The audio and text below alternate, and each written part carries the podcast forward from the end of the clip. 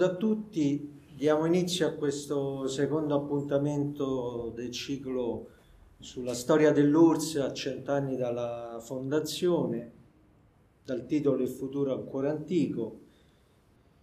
Io partirei da una citazione di uno scrittore sovietico che si chiamava Ilya Ehrenburg, che disse, credo che nessuno abbia mai costruito o costruirà mai più niente in simili condizioni.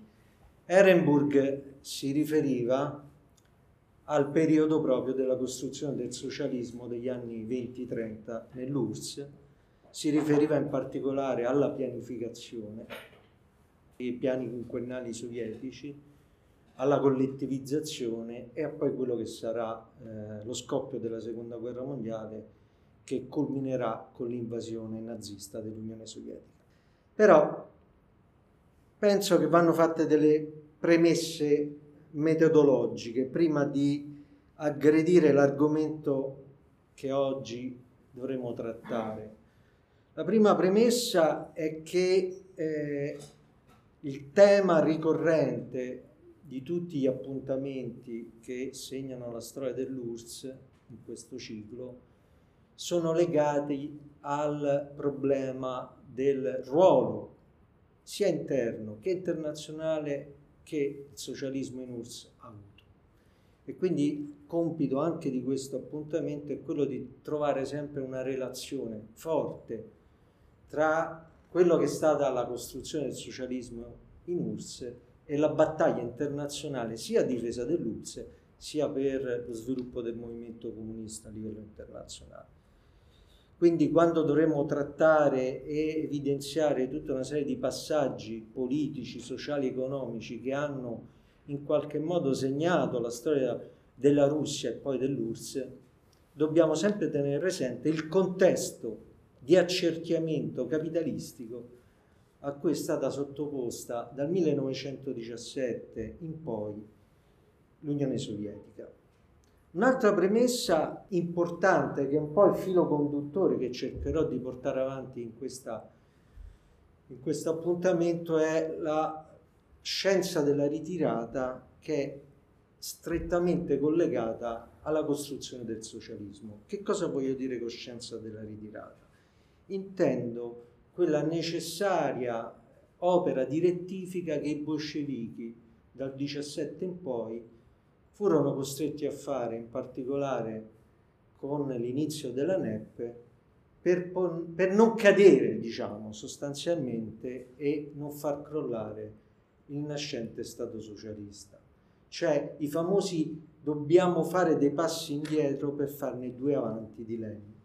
Perché la condizione in cui i bolscevichi fecero la rivoluzione del 17 fu una condizione estremamente difficile condizioni di accerchiamento esterno, di arretratezza economica gigantesca, di miseria generalizzata e portare un paese, diciamo, dall'arretratezza feudale, dalle condizioni tragiche di una guerra che aveva coinvolto la Russia nella prima guerra mondiale e che aveva portato almeno 7 milioni di caduti nell'esercito russo e con tutto quello che ne consegue nella società, beh, non era un'impresa facile.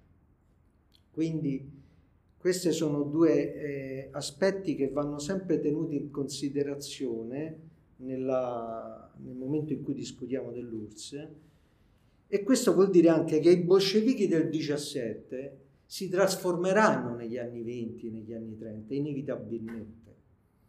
Perché si trasformeranno? Perché dovranno fare i conti con una realtà che non era semplicemente quella dell'introduzione delle parole d'ordine importanti, decisive, cioè no alla guerra, la terra ai contadini, la nazionalizzazione di tutto, eh, il controllo operaio della produzione, tutte queste parole d'ordine che saranno chiaramente le parole d'ordine su cui i bolscevichi vincono nel 1917, in qualche modo saranno sottoposti anche a delle contraddizioni, a dei limiti, dei, dei passi indietro. Bene, eh, devo fare anche un passo sulla questione del comunismo di guerra per poi arrivare alla NEP e per arrivare poi al socialismo in un solo paese. se no non capiamo, non possiamo capire la vastità eh, dell'impresa che fu portata avanti dal gruppo dirigente bolscevico e dalle masse operaie e contadine in URSS. L'URSS fu costretta eh, dal 17 al 1920-21 a combattere su tutti i fronti, a est, a nord, a sud, a ovest. Subì una guerra eh, da parte delle potenze alleate che eh, diciamo, istigarono e intervenirono anche direttamente e indirettamente sul territorio russo. Vedo qualche affinità, diciamo, anche con l'oggi da questo punto di vista, chiaramente. La storia alcune volte si ripete, ma non in maniera eh, pedissequa, e si combatté per tre lunghi anni su un fronte di 8.000 km e questo portò a una situazione al limite del collasso. Nel 1918-19 e nel 1920 eh, la Repubblica Socialista eh, Sovietica subì dei colpi talmente devastanti in alcuni momenti che era realmente in pericolo l'esistenza del potere dei soviet e del Partito Comunista. Per cui furono eh, necessarie delle misure straordinarie, emergenziali per reggere quella situazione. Alcune le cito brevemente e velocemente, le fondamentali del comunismo di guerra, che furono l'imposizione delle requisizioni di grano nelle campagne, anche mano militari, la nazionalizzazione su larga scala dell'industria, il controllo operaio della produzione, la militarizzazione del lavoro, che significava anche l'abolizione del diritto di sciopero degli operai, cioè condizioni eh, obbligate da una condizione militare eh, di accerchiamento. Questa eh, situazione fu in qualche modo sciolta grazie al grande contributo che l'Armata Rossa gli operai nelle fabbriche e quella parte dei contadini che comunque erano egemonizzati dal Partito Comunista, soprattutto i contadini poveri nelle campagne, riuscirono a resistere a una guerra controrivoluzionaria che costò qualcosa come 2, milioni e mezzo di, di vittime, che fu tremenda e che però portò alla fine grazie a una capacità di direzione centralizzata, unica, dell'Armata Rossa e del partito, a sconfiggere le armate bianche mano a mano su tutti i fronti. Questa situazione si ristabilì nel 1921, si stabilizzò più esattamente, e nel 1921 inizia il processo eh, stimolato in particolar modo da Lenin e da altri dirigenti bolscevichi per una normalizzazione della situazione economico-sociale. Però Lenin si rendeva conto, facendo l'analisi concreta della realtà concreta, che bisognava fare un, un passo indietro, la famosa scienza della ritirata. Un passo indietro significava tenere conto che alcune delle misure eh, prodotto del comunismo di guerra dovevano essere eliminate, abolite e cancellate.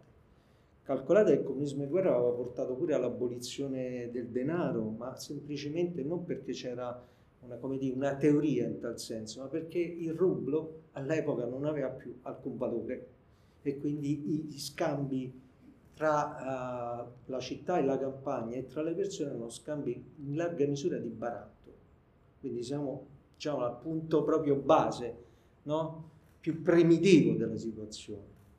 Lenin si rese conto della gravità di questa situazione e che l'alleanza tra operai e contadini non avrebbe potuto reggere, che era la base della rivoluzione del 1917, e quindi fece dei passi indietro che lui motiva in questo modo, ve li devo leggere perché sono importanti, e disse la nuova politica economica significa sostituire ai prelevamenti un'imposta in natura, significa, significa passare in misura notevole alla restaurazione del capitalismo in quale misura ancora non lo sappiamo. Questo lo dice Nel 1921 Lenin nella nuova politica economica i compiti dei centri di educazione politica, ma dice qualcosa di più, non si limita a dire dobbiamo restaurare il capitalismo. Attenzione, per restaurare il capitalismo significa restaurare il capitalismo di Stato, che significa che la direzione politica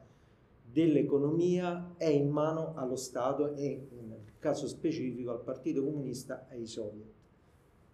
Una direzione controllata quindi dell'economia, un ristabilimento delle forme di economia di mercato, almeno nel piccolo commercio e soprattutto nelle campagne, un mantenimento del monopolio del commercio estero in mano allo Stato, la direzione politica del partito, chiaramente la nazionalizzazione dell'industria, chiaramente il controllo generalizzato delle forme politiche e eh, nessuna diciamo, atteggiamento di cedimento su forme di eh, pluralismo politico per la borghesia. Lui dice in quest'altro passaggio che ritengo abbastanza fondamentale, il problema è tutto qui. Chi arriverà prima? Riusciranno i capitalisti a organizzarsi per primi? In questo caso cacceranno i comunisti e questo sarà la fine di tutto. Bisogna vedere le cose come sono. Chi avrà il sopravvento?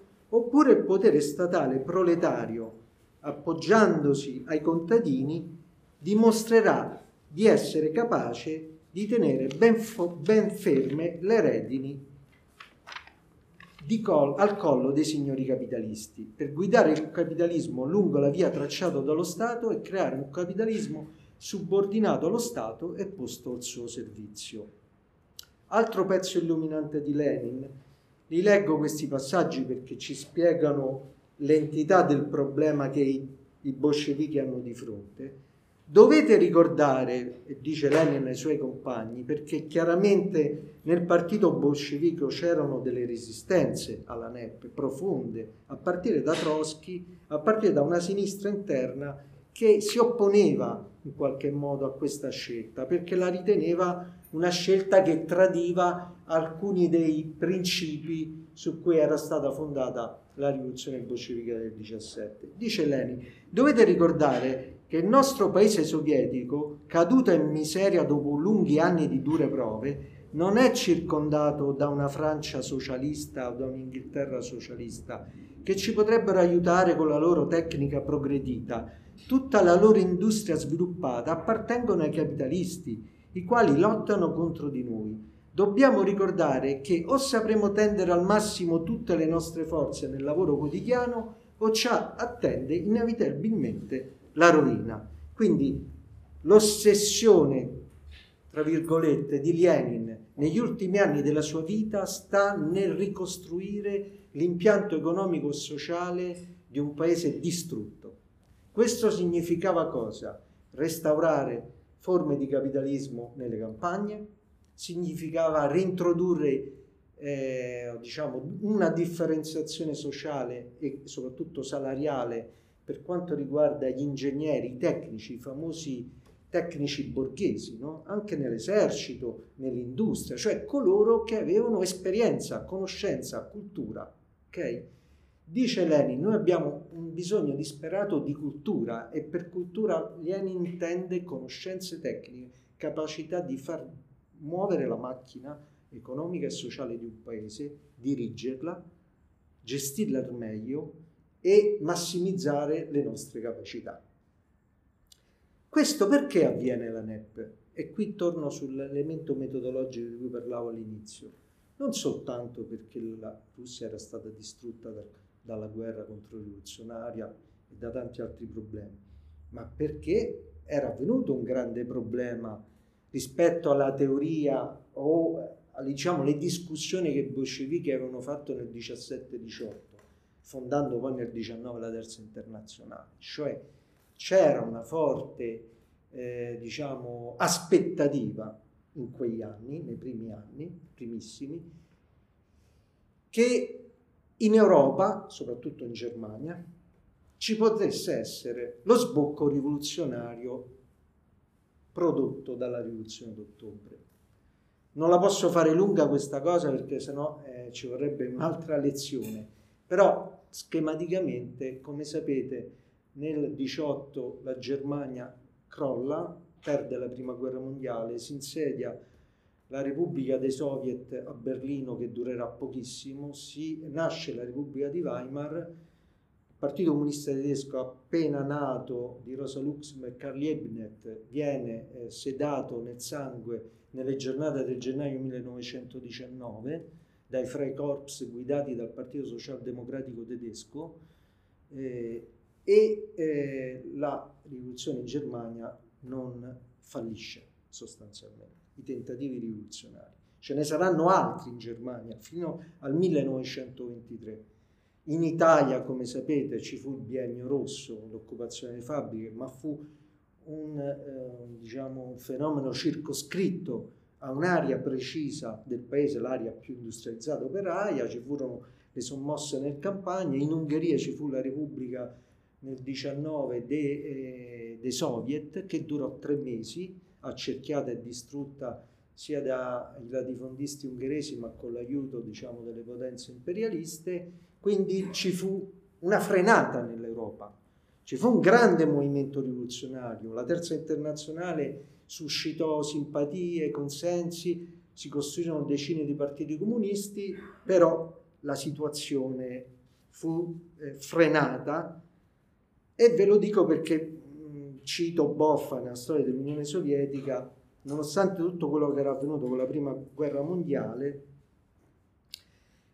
nei paesi industrializzati dell'Europa occidentale, nonostante la guerra imperialista e il tradimento della seconda internazionale, nel 1900 1921 scusate, il Comintern ave, aveva fuori dalla Russia un milione e mezzo di diciamo, seguaci. I partiti socialisti ne contavano, quelli del tradimento, 8 milioni, stiamo parlando dell'Europa occidentale, e le organizzazioni affiliate alla internazionale sindacale di Amsterdam 22 milioni. Quindi sostanzialmente la socialdemocrazia in Europa aveva in qualche modo retto e aveva stabilizzato e in qualche modo isolato il campo socialista sovietico. Questa è la condizione su cui profonda anche la NEP si inserisce e questo è elemento fondamentale perché se in Polonia lo sfondamento del 1920 dell'Armata Rossa fosse riuscito e se in Germania i tentativi insurrezionali fossero riusciti probabilmente la storia avrebbe preso un'altra direzione. Okay? Quindi non dobbiamo mai dimenticare questo contesto.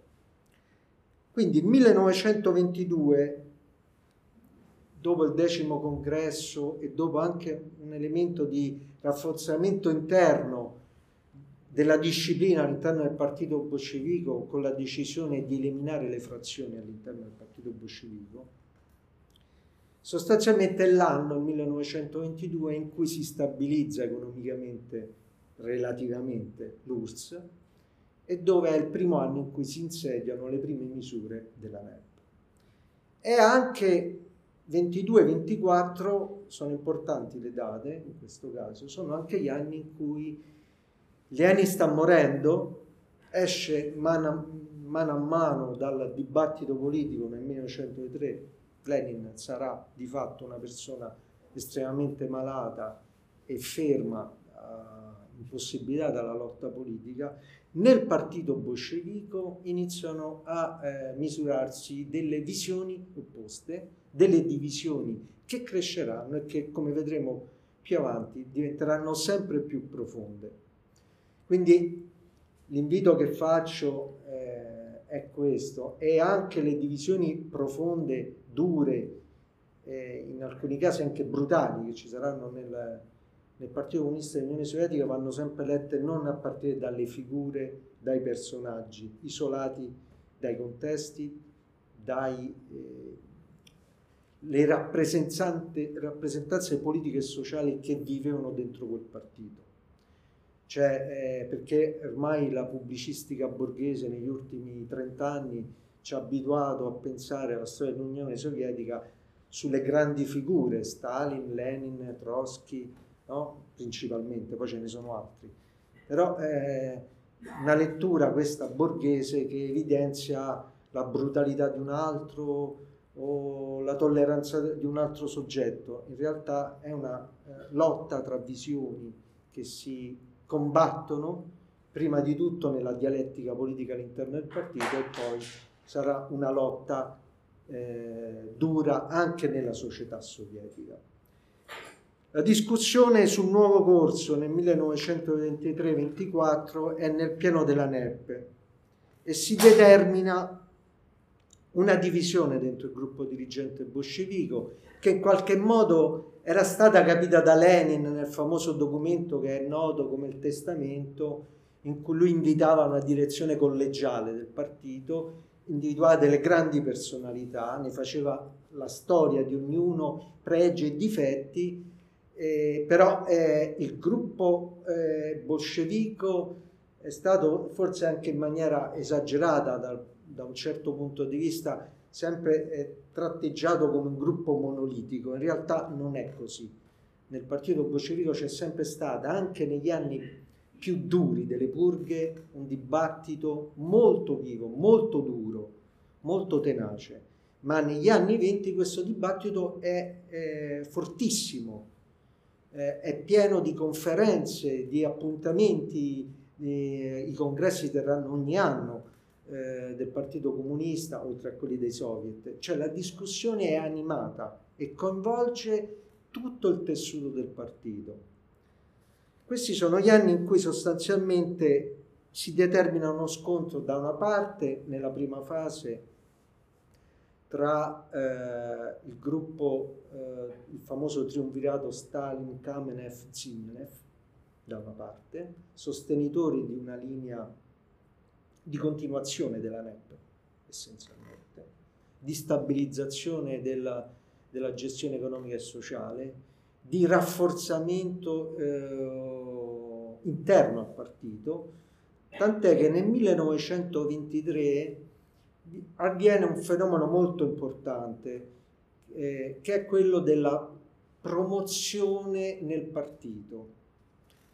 Che cosa si intende? Eh, gran parte della leva bolscevica pre-rivoluzionaria, cioè pre-17, nel 1900 23-24 era sostanzialmente sparita, sparita per tanti motivi, motivi legati alla guerra, molti erano morti sui fronti, eh, vi erano state anche campagne di epurazione molto dure dentro il partito, che erano eh, annuali, perché chiaramente il partito diventato partito che comandava e aveva il potere in mano, rappresentava anche un punto di approdo per eh, coloro che volevano fare nel partito propri affari, arrivismi, molti motivi. Avvenne una leva, la famosa leva leninista, che avviene tra il 23 e il 24, che è una leva giovanile, una leva che non tutta aveva partecipato alla rivoluzione del 17 per motivi anagrafici, e che è la leva che dà vita ai primi processi, diciamo, di emulazione socialista i, o chiamati anche Yudarniki, brigate d'assalto, non nascono in realtà eh, originariamente eh, durante la collettivizzazione. I primi fenomeni di organizzazione avvengono proprio nel periodo della NEP, perché eh, un problema che è rimasto endemico in quegli anni era il rapporto tra la città e la campagna. Che cosa voglio dire? Eh, l'agricoltura sovietica era, eh, ereditava quella russa, estremamente arretrata, eh, dominata dal piccolo appezzamento individuale, da una frammentazione enorme, da una scarsissima meccanizzazione, non esistevano in larga parte concimi chimici, attrezzature, trattori, cioè era un'agricoltura molto primitiva. Tra l'altro devastata chiaramente da anni di guerra, e parliamo in particolare di un posto ormai noto, l'Ucraina, che era sempre stato per la Russia il granaio, è stato il granaio dell'Europa, ma anche il granaio russo, fondamentale. Ecco, in quelle campagne si ebbero, eh, diciamo, gli scontri più duri con una parte eh, dei contadini, in particolare con quelli che poi diventeranno famosi come i kulaki e i contadini medi, cioè quella componente del mondo contadino che eh, i kulaki vengono definiti così perché erano coloro che avevano, diciamo, i più agiati, tra virgolette, eh, e, e, coloro che comunque avevano le loro dipendenze anche contadini, lavoratori eh, agricoli, braccianti, eh, ed erano diciamo, la parte più avanzata diciamo, dell'agricoltura, poi c'erano i contadini medi, cioè coloro che in parte lavoravano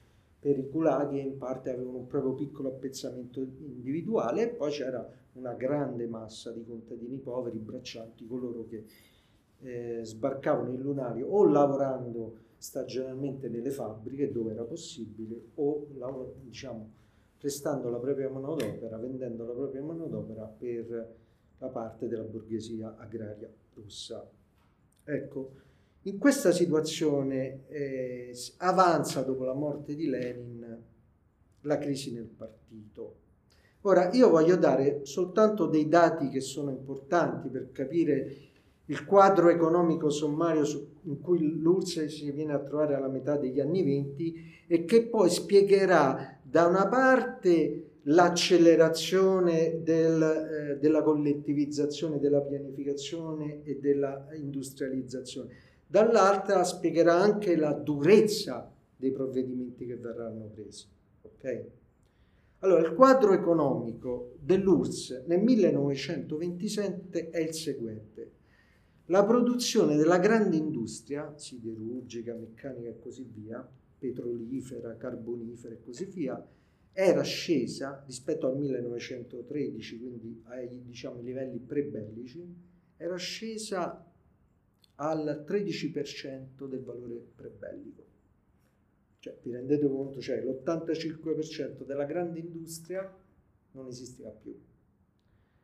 Ritornò ai livelli del 50%, quindi della metà, soltanto nel 1927. 50% però.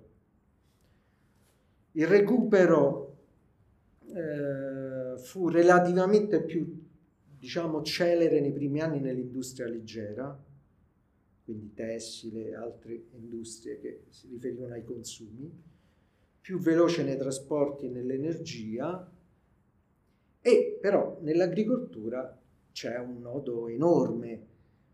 L'unico raccolto veramente buono che ebbe l'URSS fu nel 1922, il primo, diciamo, meno disastroso.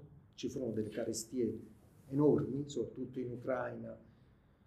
E il valore della produzione agricola era nel 1921 poco più della metà di quello del 13, però la popolazione era aumentata. Quella che si evidenziò proprio nei primi anni di ANEP a partire dal 23 è la crisi delle forbici. Che cos'è la crisi delle forbici? È un'espressione usata da, da Trotsky nello spiegare, nell'esposizione di un famoso diagramma ai delegati del dodicesimo congresso del Partito Comunista era sostanzialmente la divaricazione sempre crescente tra la caduta dei prezzi agricoli e l'aumento dei prezzi industriali. Questa divaricazione chiaramente allargandosi avrebbe portato a uno squilibrio economico e effetti devastanti soprattutto nelle campagne chiaramente. Ora, la divisione nel partito nasce da questo grande problema su come intervenire essenzialmente.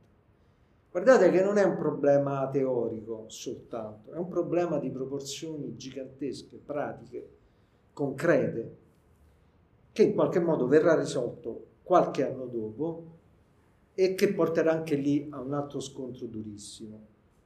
L'altro aspetto dello scontro nel partito era, di cui Trotsky se ne fa particolarmente eh, responsabile e protagonista, è la questione della democrazia interna nel partito, l'annullamento delle frazioni nel decimo congresso, che tra l'altro erano state decise anche perché c'era stata la rivolta di Kronstadt. E Lenin è stato l'assertore e il sostenitore della, della cancellazione delle frazioni per non inficiare l'attività del partito. Allora, questi furono i due pilastri dello scontro. Questo scontro chiaramente significava anche visioni dell'Unione Sovietica, del partito e del suo ruolo nel mondo. Ok? E da dove nasce però il superamento della NEP? E qui ci avviciniamo più al nostro tema. che poi portò anche al ribaltamento delle alleanze. Il triunvirato eh, Trotsky, eh, Ziminoev, Kamenev, Stalin nel giro di un anno viene rovesciato dal, eh, diciamo, eh, alleanza Bukharin-Stalin contro Trotsky, Ziminoev e Kamenev. Sembreranno delle questioni di equilibrio, in realtà ci sono dei motivi profondi, perché Ziminoev e Kamenev eh, fanno propria la tesi di Trotsky secondo cui bisognava marciare in maniera inesorabile e veloce verso l'industrializzazione dell'URSS. Mentre eh, Stalin in quella fase ha una diciamo, posizione più centrista, mettiamola così. L'assertore di una posizione opposta è Bukharin, che invece sostiene a spada tratta la linea della NEP, la linea del, tra virgolette, arricchitevi eh, contadini, la battuta famosa, poi sarà ripresa poi da Deng Xiaoping negli anni Ottanta. Ehm, la posizione di Stalin è una posizione eh, in una prima fase equidistante, equilibrista in qualche modo. La posizione di Trotsky invece mantiene un atteggiamento molto rigido sul mantenimento della militarizzazione del lavoro, sulla grande industria che è necessaria, moderna, che va sviluppata e eh, questo porterà un ulteriore scontro. Questo scontro porterà poi a delle frazioni di fatto nascoste nel partito che sfoceranno in una manifestazione dell'opposizione eh, troschista, zi, zignovevista eh, nel decennale della rivoluzione d'ottobre del 1927 a Mosca e a Leningrado.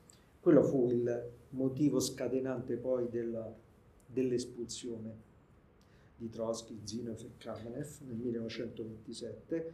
Però vabbè, io sto correndo, però il punto fondamentale è che eh, l'URSS nel 1927 ha una popolazione di 147 milioni di abitanti, 13 in più del 23, e il 18% dei sovietici vivono nelle città, l'82% nelle campagne. Vi rendete conto che questo cosa significa?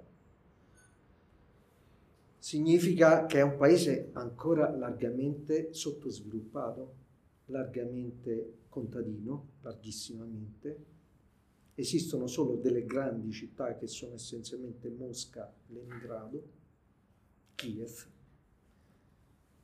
però il resto è la campagna. In questa situazione emerge il dibattito politico teorico più importante di quegli anni, che è il dibattito sull'accumulazione socialista. È il dibattito che vedrà Preobryachinsky e Bukharin scontrarsi teoricamente sul problema della grande industria, cioè come produrre l'accumulazione socialista nell'URSS. Allora, precisando che eh, non essendo un paese capitalista l'URSS non poteva avere accesso a prestiti esteri o a crediti perché era totalmente accerchiato, un po' come la Russia in questo momento, cioè è completamente isolata, hanno staccato tutti i collegamenti internazionali, chiaramente l'economia di allora era molto meno globalizzata, però stiamo parlando di questo problema, non esistevano relazioni commerciali di nessun tipo, l'URSS non poteva esportare e non poteva importare macchinari, tecnologie, un grandissimo problema per il gruppo dirigente eh, di quel paese. Quindi si pone il problema di come costruire la grande industria. Nessuno, né da Bukharin né a Trotsky, passando per Stalin, chiaramente era contrario allo sviluppo della grande industria. Questo mi sembra evidente per un partito comunista che mette al centro come propria eh, rappresentazione, eh, direzione la classe operaia e il proletariato. Però il problema era come farlo, con quale modalità come privilegiare un settore rispetto a un altro e soprattutto come produrre questa accumulazione socialista. C'è un bellissimo libro che tratta del dibattito tra Preobraceschi Bucarin e altri dirigenti bolscevichi che si chiama L'accumulazione socialista e altri scritti se volete leggetelo perché è molto interessante, ed essenzialmente lo scontro avvenne su questi due temi. Preobriaceschi, eh, che era vicino a Trotsky, sosteneva che eh, partendo dal tema dell'accumulazione originaria studiato da Marx nel Capitale, che non essendo l'URSS un paese che avesse delle colonie e né poteva sostanzialmente sfruttare le condizioni precedenti economico-sociali della Russia, doveva in qualche modo produrre questa accumulazione a partire dallo sviluppo che c'era stato con la NEP nelle campagne. La classe operaia non poteva essere sottoposta a una restrizione dei propri consumi perché era già in una condizione di vita molto difficile, quindi non poteva venire da là, quindi doveva venire questa accumulazione socialista, questo tesoretto, mettiamolo così banalmente, economico-finanziario, dalla diciamo, tassazione eh, e dalla esportazione diciamo, del grano all'estero.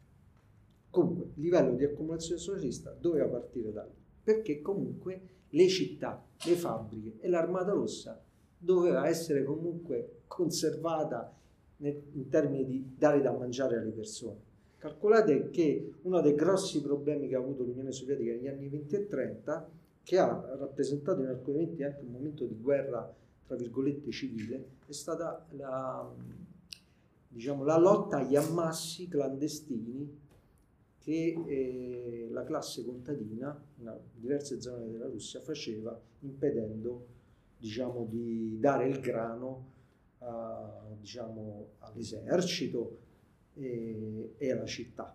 Questo è stato il grandissimo problema. Ci sono state guerre, ci sono stati scontri armati, ci sono state rivolte contadine, cioè è stata una storia complicata, lunga, non facile. Non è stata assolutamente una passeggiata. Quindi dice, dice proprio Jacinski, eh, eh, siccome noi non abbiamo le colonie e non possiamo sfruttare le forme di produzione precapitalistiche come ha fatto il capitalismo in Inghilterra, no?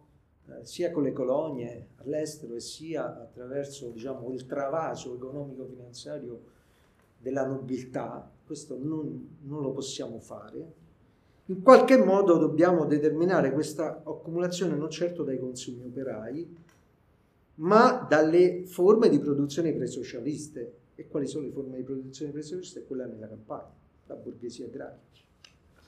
Bukharin invece è di parere opposto. Pensa che lo sviluppo di un'economia privata contadina alimentata dalla NEP nelle campagne, regolata chiaramente dal, dal sistema sovietico e dal partito, eh, alla lunga, quindi lentamente, porterà a quel processo di accumulazione che permetterà la grande industria, che permetterà lo scambio, diciamo, equilibrato tra città e campagna, quindi attrezzature meccaniche, concimi alla campagna e eh, la città avrà il grano, avrà tutta una serie di ricadute economiche positive per, eh, sia all'interno che all'esterno.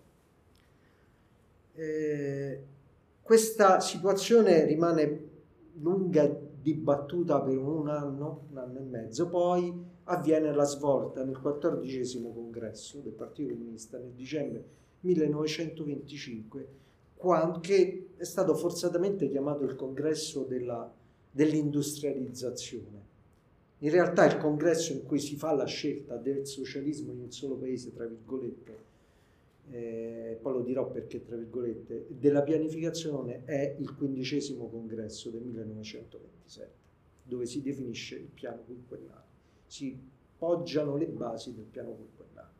Però in questo del 1925, chiaramente eh, a dieci anni quasi dalla rivoluzione, eh, otto anni dalla rivoluzione, eh, si pongono le basi del problema dell'industrializzazione. Innanzitutto la definizione di un organo specifico che si chiamerà Gosplan, che sarà la commissione della pianificazione che già esisteva ma che eh, era stato anticipato dal Goerlo, cioè la commissione per l'elettrificazione. Vi ricordate la famosa battuta di Lenin, eh, il socialismo sono i soviet più l'elettrificazione? Fu l'organismo più importante che si diede l'Unione Sovietica fin dalle origini per elettrificare un enorme sterminato paese che allora contava 22 milioni di chilometri quadrati, cioè il paese più grande del mondo, lo ancora, però insomma è un po' più piccolo. E lo sviluppo del Gosplan è quello che definisce i piani economici sul lungo periodo, i quattro anni famosi, il piano quinquennale, i cinque anni che poi diventeranno quattro e vabbè.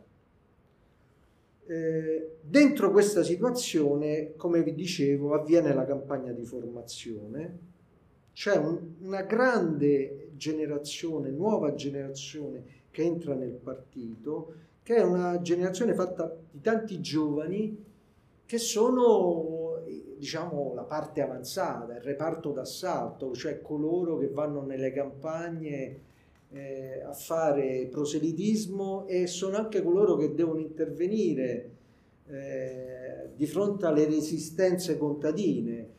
Da una parte gli udarnichi, da una parte quei movimenti di emulazione socialista nelle fabbriche. Le componenti del partito che intervengono sono la classe operaia e il Komsomol. Komsomol è la gioventù comunista, cioè i giovani del, della, del Partito Comunista sono la parte più forte, più attiva, più entusiasta, disposta a enormi sacrifici pur di raggiungere questo obiettivo. Si formeranno in questi anni le università, le scuole tecniche nei primi anni 20, si costruiranno le famose università comuniste, l'Istituto dei Professori Rossi, l'Università Sverdlov per i quadri del partito, la Scuola Superiore degli Ingegneri Comunisti, cioè si forma quella base scientifica, tecnica, professionale, eh, che poi dirà Stalin, i bolscevichi devono essere degli specialisti, non bastano più i teorici, che sarà la base per la costruzione del socialismo, il socialismo in un solo paese.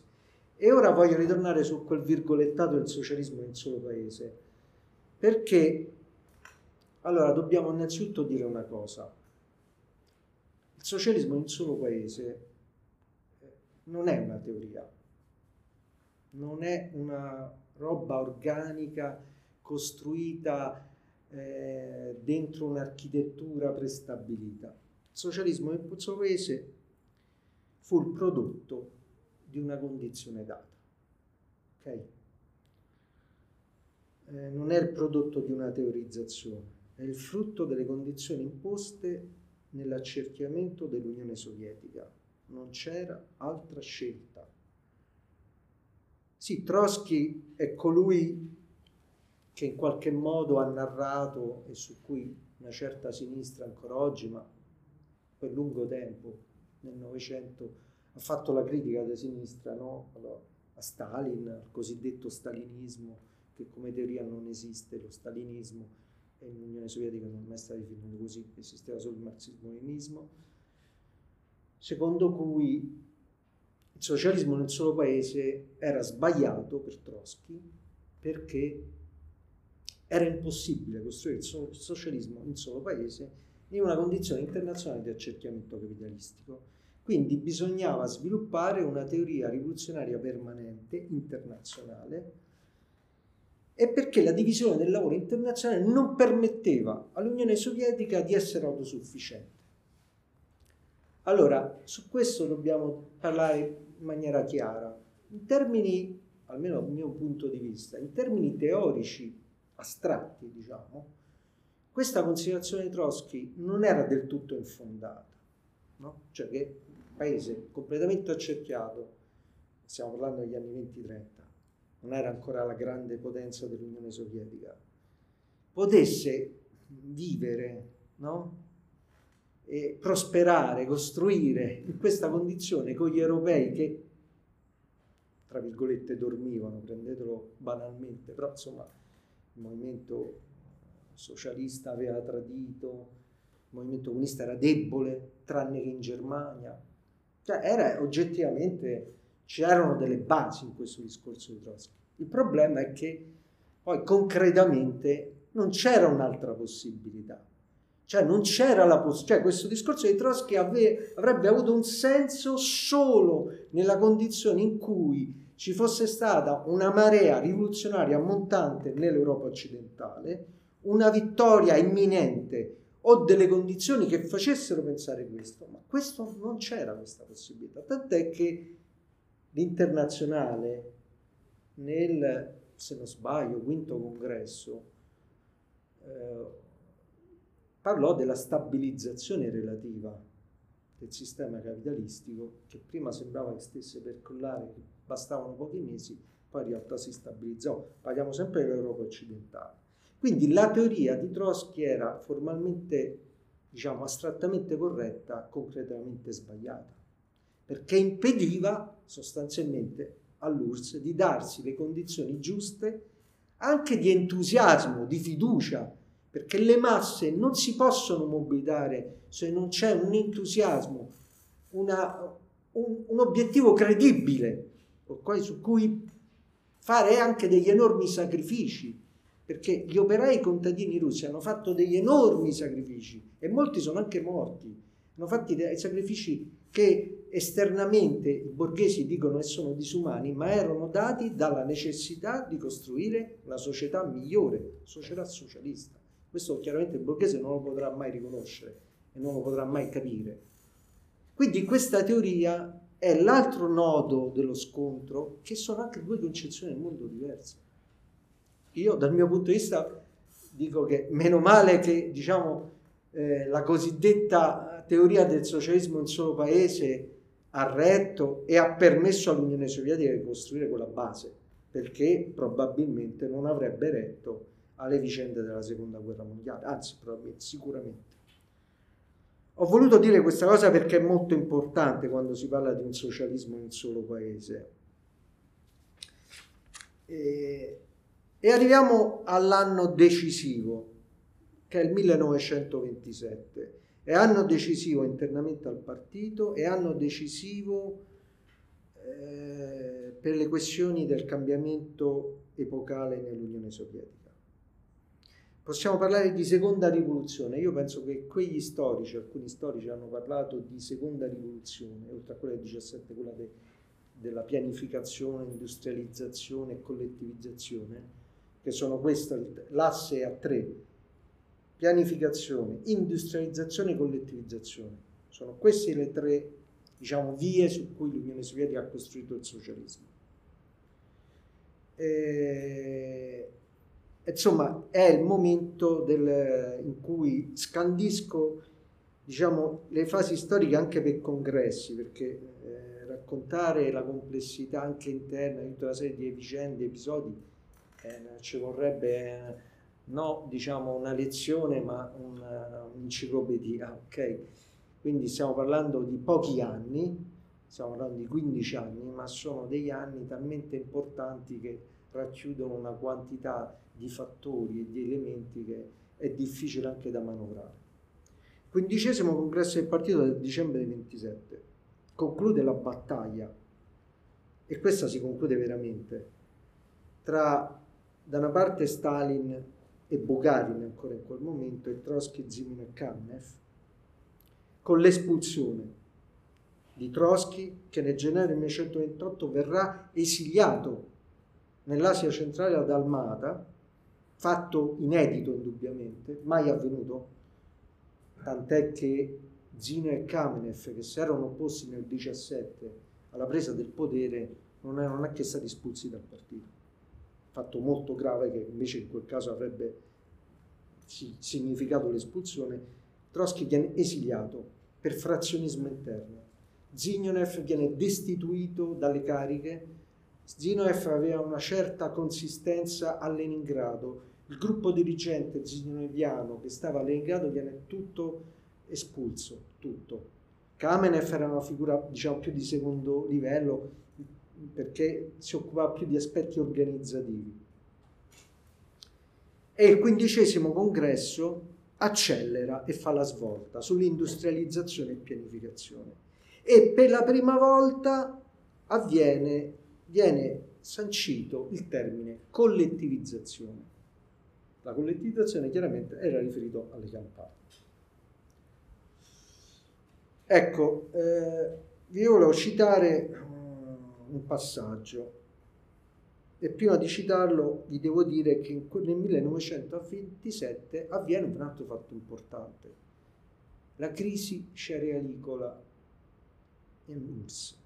C'è una gravissima crisi del grano, eh, diciamo, mancano all'appello 2 milioni di tonnellate di grano e già calcolate che i raccolti erano bassi, molto bassi rispetto al livello prebellico e questo crea delle sommosse nelle campagne, situazioni quasi ingovernabili anche nelle fabbriche dove ci sono scioperi perché poi quando non si mangia eh, no, e si deve lavorare eh, e tanto eh, eh, la situazione sfugge di mano ok?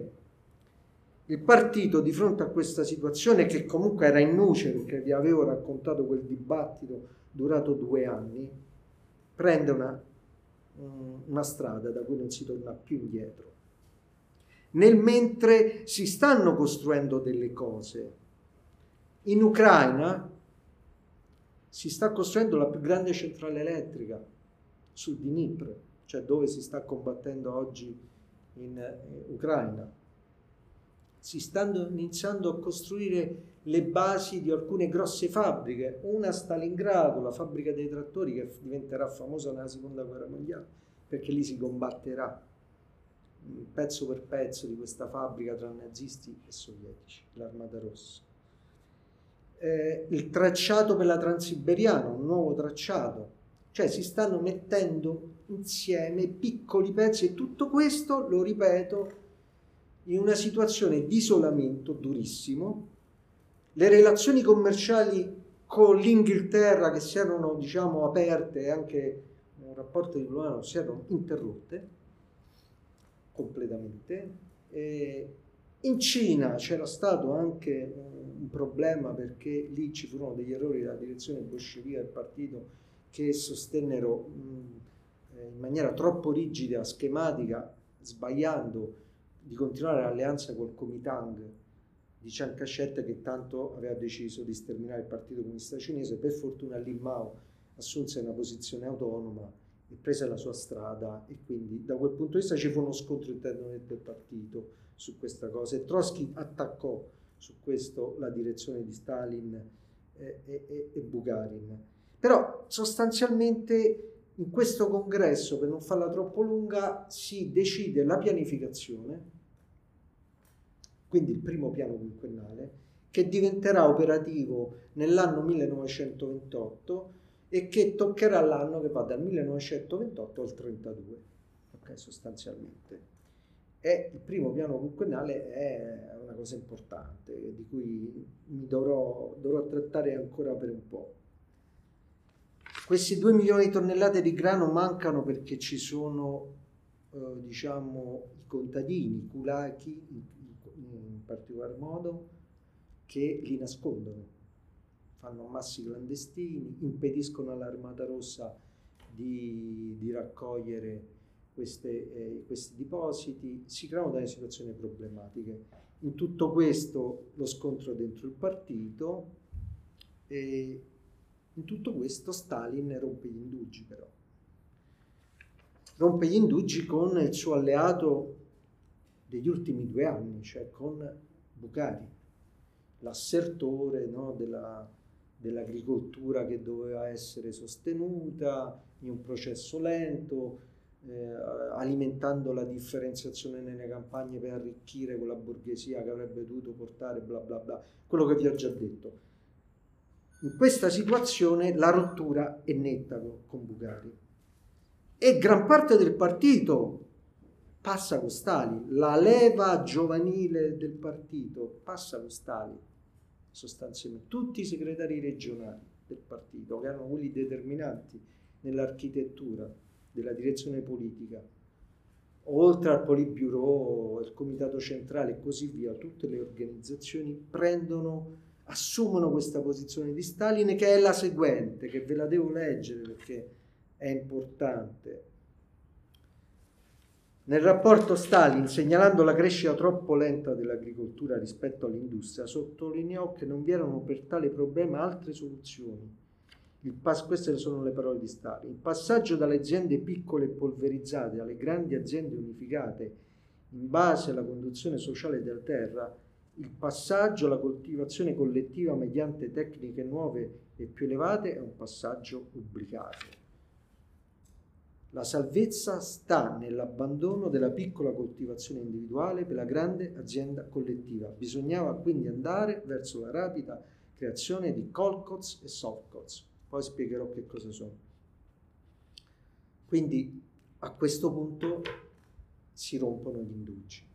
Si dà via alla progettazione del primo piano quinquennale, se ne identificano due versioni, una minima e una massima verrà scelta la massima, cioè minima e massima in base a degli standard di risultati da raggiungere.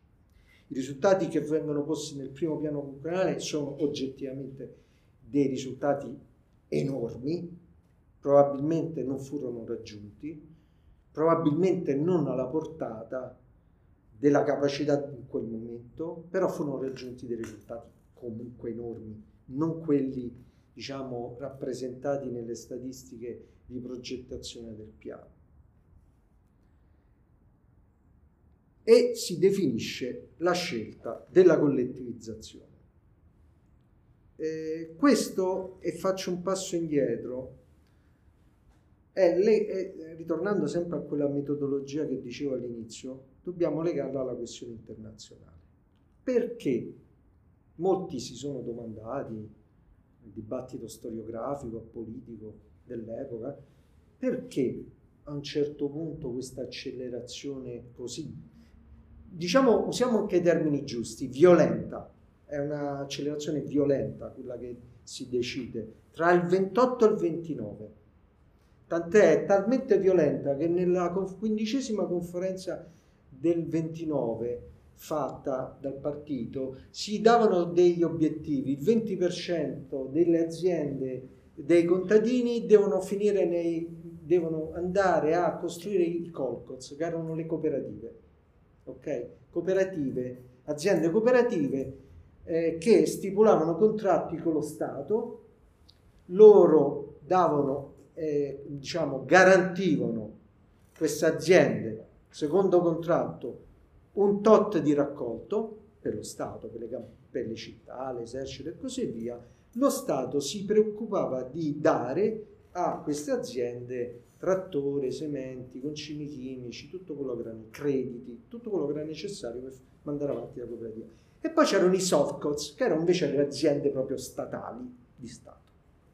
Larga parte saranno so, eh, colcots, non softcots. Calcolate che la Russia aveva già una tradizione comunitaria, il MIR, eh, l'Artel, erano tradizioni anche pre-rivoluzionarie da cui i populisti in qualche modo avevano preso come loro fonte originaria di programma politico a sostegno del mondo contadino.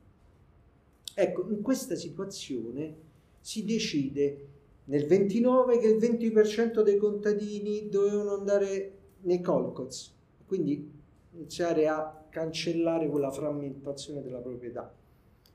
Il 5 gennaio del 1930, nel famoso plenum, invece si decide che questa, eh, sostanzialmente questa percentuale passa all'80% e si definisce una linea che diventerà famosa, che è liquidare la classe dei kulaki. Allora, Attenzione, la classe dei culati, come dicevo, è una classe più agiata relativamente a quella che era l'economia russa dell'epoca. Constava di 4-5 milioni di persone. E poi c'erano i contadini poveri, i braccianti, mettiamola così, e i contadini medi, quella via di mezzo. Questa scelta così profonda che chiaramente è in equilibrio con la scelta degli standard del piano industriale, vedrà una lotta di classe che probabilmente nel Novecento credo che ci sono pochi precedenti. Cioè a me mi viene in mente forse la Cina del balzo in avanti, in parte, ma non questo livello, non questo livello. Cioè, poi una guerra di classe, una lotta durissima, eh, senza esclusione di colpi, senza esclusione di colpi, da una parte e dall'altra, perché la narrativa borghese racconta no, l'eliminazione di questi poveri contadini, le cose non stanno così come al solito. La scelta del partito è netta. Da una parte le classi si dividono secondo questo schema, è molto schematica, chiaramente la realtà è molto più complicata e contraddittoria e differenziata per regioni. Da una parte c'è il partito, la classe operaia, gli udarnichi, i reparti d'assalto, le brigate d'assalto venivano chiamate. Erano chiamati per ovviare agli stati di emergenza, a situazioni emergenziali, che erano formate dalla classe operaia, reparti più avanzati della classe operaia, più coscienti. Il consomol, questa è gente che veniva dalle città. Ok? E poi c'erano i contadini poveri, cioè quelli che non avevano nulla da perdere, non avevano terra, non avevano cose da, da difendersi. Dall'altra c'erano i culati, 4-5 milioni di individui famiglie relative. Calcolate che la realtà è sempre più stratificata, in realtà una parte del, contida, del contadino medio russo era influenzato dai kulaki, perché i kulaki avevano una storia anche di influenza sociale, di prestigio nelle campagne, eh, maggiore rispetto all'operaio che veniva dalla città, al giovane comunista entusiasta che gli andava a dire guarda che tu devi andare nel Colcoz, nell'azienda cooperativa e abbandonare questa cosa. Calcolate che nella, per statuto nei Colcoz e nei Sovcoz i kulaki non potevano entrare, cioè la classe andava liquidata. Queste furono le decisioni che furono prese e queste decisioni produrranno, senza non dobbiamo evitare di dirci, alcuni milioni di morti. Eh, anche gente, molte persone andranno nei, nei campi cosiddetti gulag in Siberia o in altre zone lo scontro sarà durissimo, i contadini kulaki fin dall'inizio resistettero in maniera anche armata, con sommosse, ci furono interi reparti dell'Armata Rossa che furono attaccati, uccisi, cioè fu una guerra. Okay? Però la decisione era stata presa, la decisione era stata presa, cioè arrivare a un paese industriale moderno, con una grande industria moderna, soprattutto pesante, è un'agricoltura meccanizzata e progredita.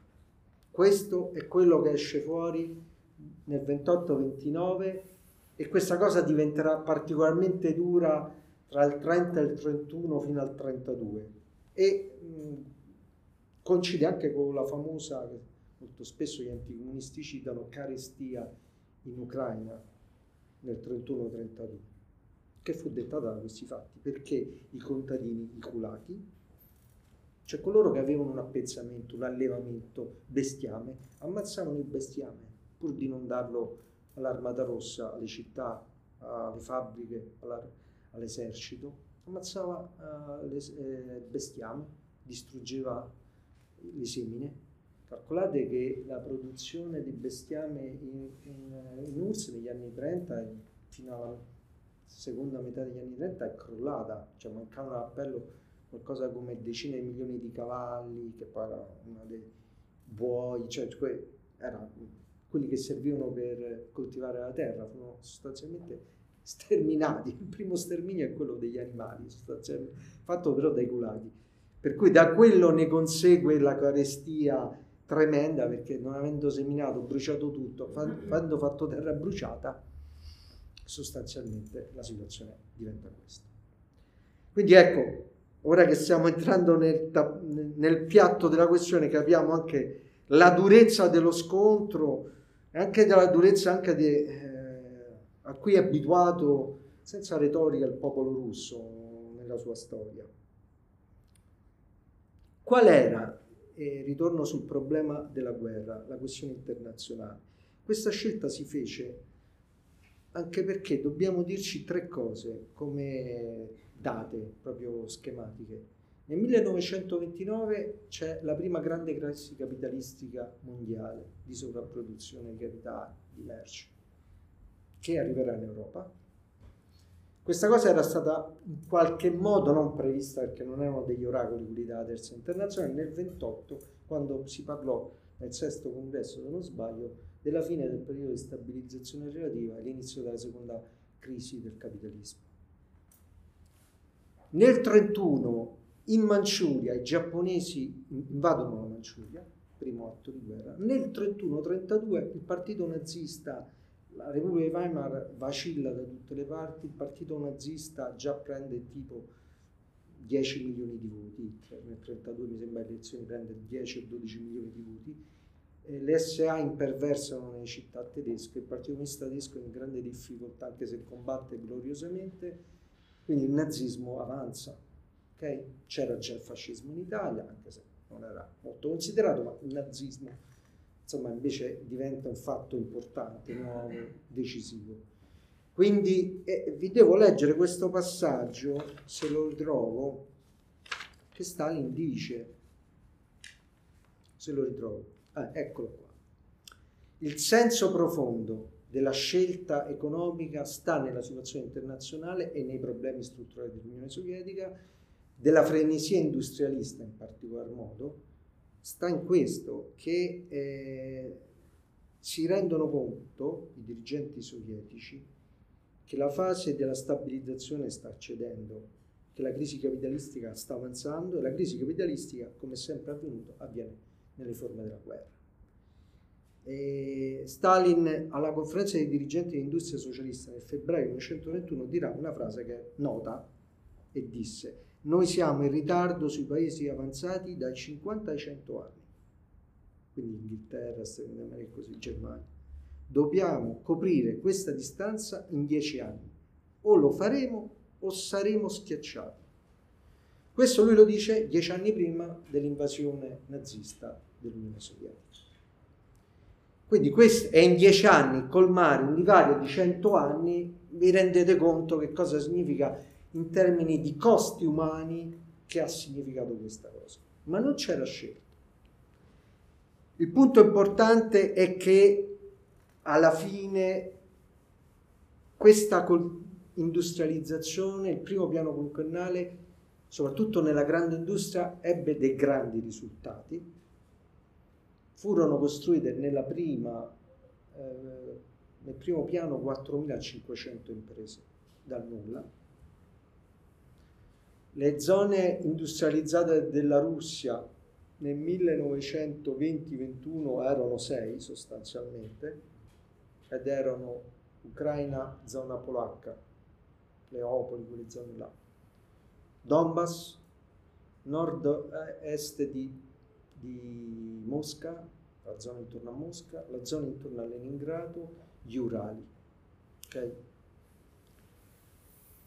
Questo processo di pianificazione porta a un equilibrio nazionale maggiore, gran parte dell'assetto viene anche spostato verso est e questo sarà eh, molto importante poi per la seconda guerra mondiale perché il bacino carbonifero oltre il Dom se ne farà costruito un altro più a est in Siberia, verrà costruita la fabbrica automobilistica a Mosca, a, Stalingrado, a Nizhny eh, l'industria meccanica, siderurgica, carbonifera, eh, chimica, eh, aeronautica, l'industria automobilistica, l'industria che servirà alle forze armate, nasce in quegli anni, tra il 28 e il 33, poi nel secondo piano quinquennale questa cosa sarà irrobustita, quindi dei due settori di questo piano, settore A, industria pesante, settore B, industria leggera, sostanzialmente verrà sviluppato in larga parte l'industria pesante, L'industria leggera invece si registrerà, nonostante che gli standard erano elevati, si registrerà sia nel primo che nel secondo piano quinquennale un, certo, un forte ritardo. Cioè l'elemento di debolezza, se vogliamo trovare un elemento di debolezza, nel piano, primo piano, secondo piano quinquennale dell'Unione Sovietica sta nella impossibilità, forse, o nell'incapacità, questo tutto da, è una cosa non facile da, da capire, della costruzione di un'industria leggera, cioè sviluppata sui consumi. No? Okay. La priorità fu centrata molto sull'industria pesante, che non è solo siderurgia, ma che inevitabilmente era concentrata rispetto anche alla tendenza alla guerra, alla costruzione della, di un'armata rossa più strutturata. Come sapete la milizia fu, già da molti anni era stata eh, cancellata, okay? la milizia popolare, cioè il radicamento popolare, si scelse la strada dell'esercito, armata rossa, cioè la struttura gerarchica che noi già conosciamo, c'erano comunque commissari politici, non è che era l'esercito borghese, ma si definì questa cosa. Eh, alla fine, nel 1932, nei, nei Colcots entrò il 60% dei contadini rispetto al 20% della previsione iniziale e guardate che è tantissimo. Eh. Poi certo sono sempre numeri molto indicativi, molti andavano via, poi tornavano, poi erano state imposte delle leggi che non permettevano a tu che stavi nel Colcoz di andare via e spostarti in città. Cioè la mobilità negli anni 30 fu molto limitata, eh? fu molto limitata. Okay? Eh, tutto questo in uno scenario in cui, e vado verso le conclusioni, eh, avvengono due fatti. Uno, dentro il Partito Comunista avviene quella che è nota nella storia, arcinota come l'epoca delle purghe del Grande Terrore. E Trotsky era già stato eliminato, non fisicamente, verrà eliminato nel 1940 nel Messico, comunque eliminato politicamente andando in esilio e poi esiliato in Turchia. Fu esiliato in Turchia perché nonostante gli ultimatum dal Politburo di non continuare a incentivare il frazionismo all'interno del partito, frazionismo che non era aperto, era clandestino, era carsico, no? eh, questa cosa continuava e quindi fu esiliato in Turchia. Calcolate Trotsky, la minoranza trotskista nel partito ormai era sostanzialmente più esistente anche nella società, non esisteva come dire una parte, una componente che facesse proprio le tesi di Trotsky, che sostanzialmente dal mio punto di vista non presero piede perché sostanzialmente da quella società, non solo perché Stalin è stato bravo a farlo fuori, come banalmente si dice, ma perché in quella società, la società sovietica, la teoria della riduzione permanente, la teoria dello, che bisognava comunque pensare più alla teoria al lavoro internazionale, dello sfondamento rivoluzionario internazionale, non prese piede. Prese piede l'idea di costruire il socialismo nella propria eh, nella propria ridotta, perché comunque l'URSS era una ridotta in quel momento, e fare tutti gli sforzi e sacrifici necessari per questo. Questo però senza mai venire meno, e questo ha comunque un contributo internazionalista che l'Unione Sovietica diede sempre, negli anni anche più duri, inviando aiuti militari, consiglieri in eh, Spagna durante la lotta della Repubblica Spagnola contro il fascismo, sostenendo i fronti popolari con la famosa tesi del fronte popolare di Dimitrov nel 1935. Eh, quindi da questo punto di vista non dobbiamo pensare che l'Unione Sovietica si è chiusa a casa sua nei propri, anzi ha scatenato in tutto il mondo, nelle colonie, sostenendo i partiti comunisti di tutto il mondo, però dando una priorità evidente alla costruzione del socialismo nel proprio paese. Quindi già Trotsky era stato fatto fuori, Zimmer e Kamenev rientrano nel partito dopo essere stati espulsi. Lo stesso Bukharin continuerà a fasi alterne a vivere molto isolato nel partito, ma era comunque, fino a quando verrà processato, il direttore diciamo, eh, della rivista teorica più importante del partito, che era Bolshevik eh, per cui non è che era stato proprio isolato come Trotsky invece che era stato andato via. Nel 1934 avviene un fatto, l'uccisione eh, di Sergei Kirov, che era eh, il capo della, del partito a Leningrado, cioè la seconda città più importante dell'Unione Sovietica, assolutamente legato alla linea di Stalin. Eh, sì, molti vociferano che forse l'ha fatto Stalin perché, vabbè, però sui se, sui sospetti sostanzialmente la storia non si produce, non si può produrre. I fatti è che chi sparò a Kirov era un uh, militante, uh, non, so, non mi ricordo bene se zininevista o troschista, comunque dell'opposizione. Da lì si apre una fase eh, molto dura, che non fa sconti a nessuno e che sicuramente ha prodotto anche delle degenerazioni, ha prodotto anche esecuzioni eh, sommarie, ha prodotto un regime interno molto duro. Questo però va legato sia all'evento in sé e allo scontro sul terreno che c'è nel partito e va legato anche al contesto internazionale. Nel 1934 il nazismo è al potere, eh, il Giappone è già una potenza imperiale molto aggressiva, il fascismo in qualche modo sta sempre più avanzando, dentro quel partito non sono più ammissibili le frazioni, i frazionismi. Tra l'altro Trotsky eh, dall'esterno ten, fa spesso anche vocazioni di richiami al tirannicidio, mh, palesi, non, non nascoste, insomma, al ribaltamento eh, del gruppo dirigente sovietico e quindi quella dialettica che era stata durissima negli anni venti arriva alla dialettica, potremmo dire, delle armi sostanzialmente. Questo l'ho voluto capire perché è una parte importante, non è la parte decisiva, secondo me, della questione della costruzione del socialismo, perché quando arrivano i processi stiamo parlando del 36-37 sono i processi, quelli più importanti. L'Unione Sovietica ormai ha già finito sostanzialmente, realizzato il secondo piano quinquennale, ha una grande industria, è il secondo paese per produzione globale industriale al mondo, che da non diciamo confondere con la produttività, diciamo, che era ancora molto bassa, però è, una, è la, diciamo, allora, la seconda potenza industriale nel mentre il mondo capitalista è completamente in crisi per, per gli effetti della crisi del 29, con milioni di disoccupati in tutto il mondo. Finisco la mia parte, sicuramente mi sono perso alcune cose, eh, mi scuserete, con la questione di come si arriva alla seconda guerra mondiale.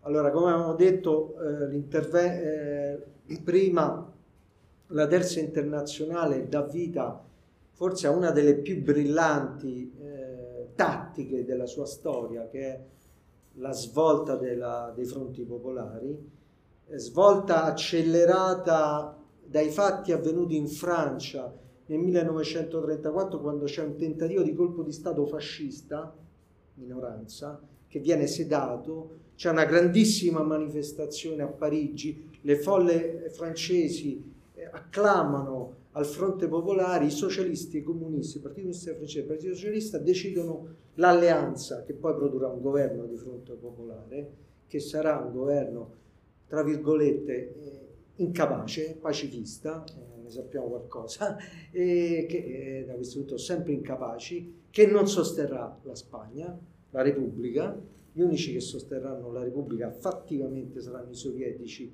con l'armata rossa, i consiglieri, le armi e così via.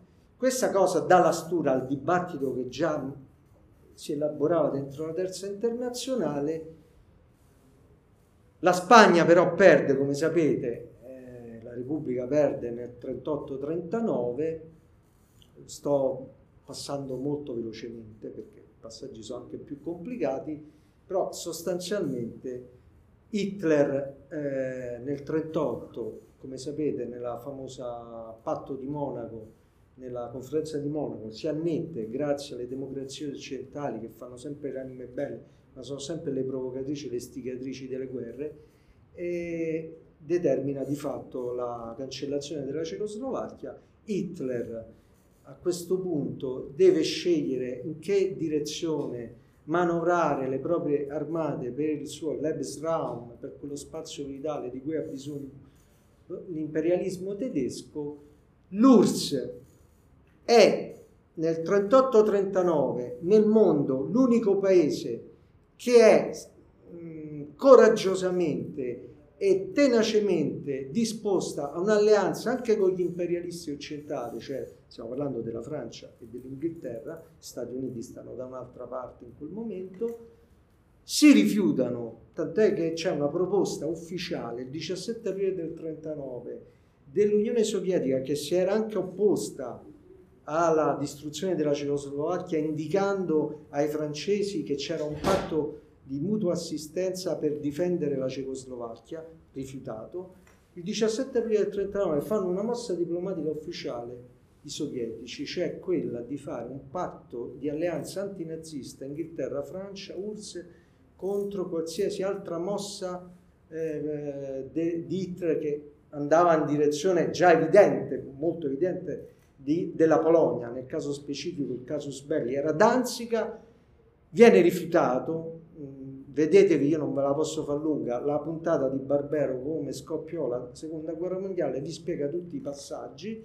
c'è un traccheggiare eh, opportunista e, e, e, vile degli inglesi, Hitler ha, sta prendendo la decisione, Stalin, il gruppo dirigente bolscevico, prende la decisione che diciamo, negli ambienti della sinistra internazionale, ma anche tra i comunisti, ha creato sicuramente anche sconcerto e imbarazzo, però che è una scelta, a mio avviso, geniale per un paese che intenda difendere la propria integrità, innanzitutto territoriale, visto che non c'era il socialismo da altre parti, esisteva soltanto nell'Unione Sovietica, decide all'improvviso di fare il patto, il famoso patto con il diavolo, cioè il patto di Ribbentrop-Molotov, stipulato otto giorni prima dello scoppio della seconda guerra mondiale, che portò anche alla spartizione della Polonia.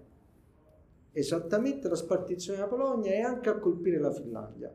E su questo non dobbiamo fare le anime belle, perché io vedo sempre molto pacifismo anche nella, negli ambienti del mondo dei, dei, dei compagni, perché, eh, voglio dire, erano dei passaggi obbligati se non si voleva cedere la Polonia interamente alle armate hitleriane. Tra l'altro la Polonia ha anche una responsabilità grossa, perché la Polonia, che era retta da un regime fascista e reazionario, okay, si era rifiutata la collaborazione e l'aiuto offerto dalla uh, Russia prima del patto Ribbentrop-Molotov e si era eh, pensata che gli inglesi e i francesi l'avrebbero difesa. La Polonia viene, eh, eh, viene distrutta in 15 giorni, Hitler arriva a Varsavia in pochissimi giorni e i sovietici il 17 settembre di fronte a questa situazione intervengono e spostano l'asse del confine. Ecco perché il gruppo dirigente fece questa scelta. Vi devo leggere un passaggio, ci mancano pochi minuti, scusate ma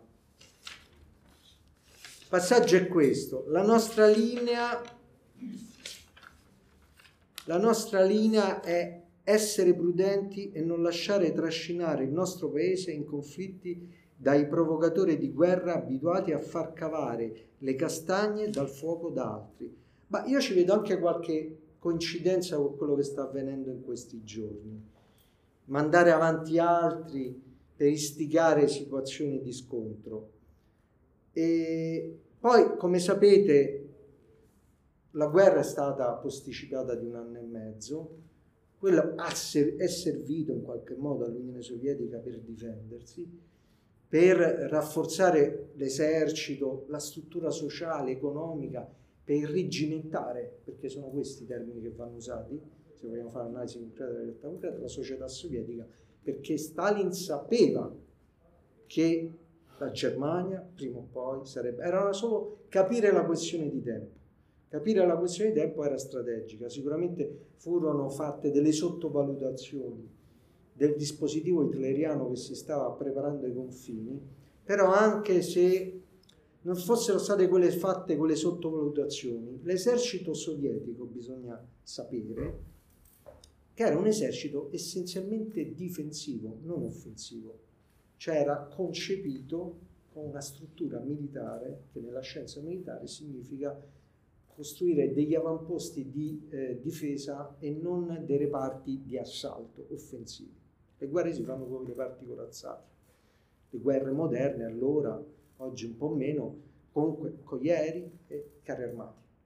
I tedeschi avevano la più grande potenza di carri armati e aerea del mondo in quel momento, lasciando stare gli Stati Uniti, e quindi anche se Stalin avesse saputo 20 giorni prima che l'Unione Sovietica sarebbe stata aggredita, non sarebbe cambiato la sostanza militare perché il dispositivo tedesco della Wehrmacht dell'SS che avevano un comando preciso, annullare e distruggere i comunisti, gli slavi e gli ebrei sistematicamente, tant'è che hanno prodotto 25 milioni di morti, avevano il più grande e potente esercito del mondo. La Wehrmacht entrò nell'Unione Sovietica nel giro di poche settimane con 3 milioni e mezzo di uomini, 20.000 carri armati e migliaia di aerei.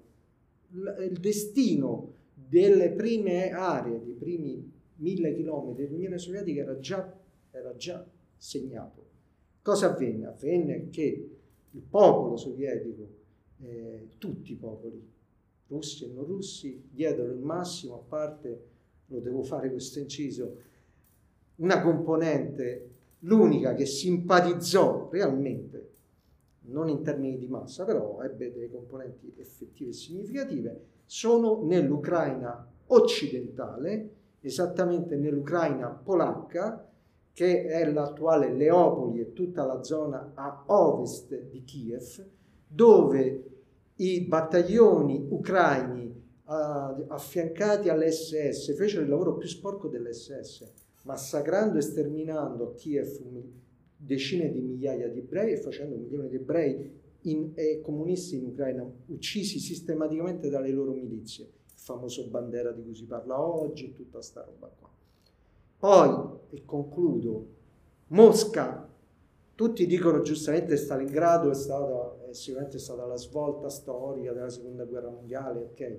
Però la prima svolta vera in cui i tedeschi hanno perso per la prima volta nella seconda guerra mondiale è a Mosca, non è a Stalingrado. I tedeschi erano ormai nei sobborghi di Mosca. Eh, I giorni della parata del 7 novembre i reparti dell'Armata Rossa sfilavano nella piazza e poi andavano a combattere in prima linea a 30 km di distanza. Lì le divisioni siberiane sono quelle che fanno la differenza, combattono e distruggono le divisioni tedesche, le fermano, arriva il freddo, il gelo, la, il generale inverno, la tattica della terra bruciata applicata dai russi anche contro Napoleone un secolo e mezzo prima e da lì poi la guerra durerà anni, arriverà a Stalingrado perché i tedeschi ci provano, perché capiscono che la direttiva importante è negli Urali, dove ci sono i giacimenti carboniferi e così. E poi, diciamo, la vittoria a Berlino è diciamo, la fine gloriosa, per fortuna, della storia a nostro favore.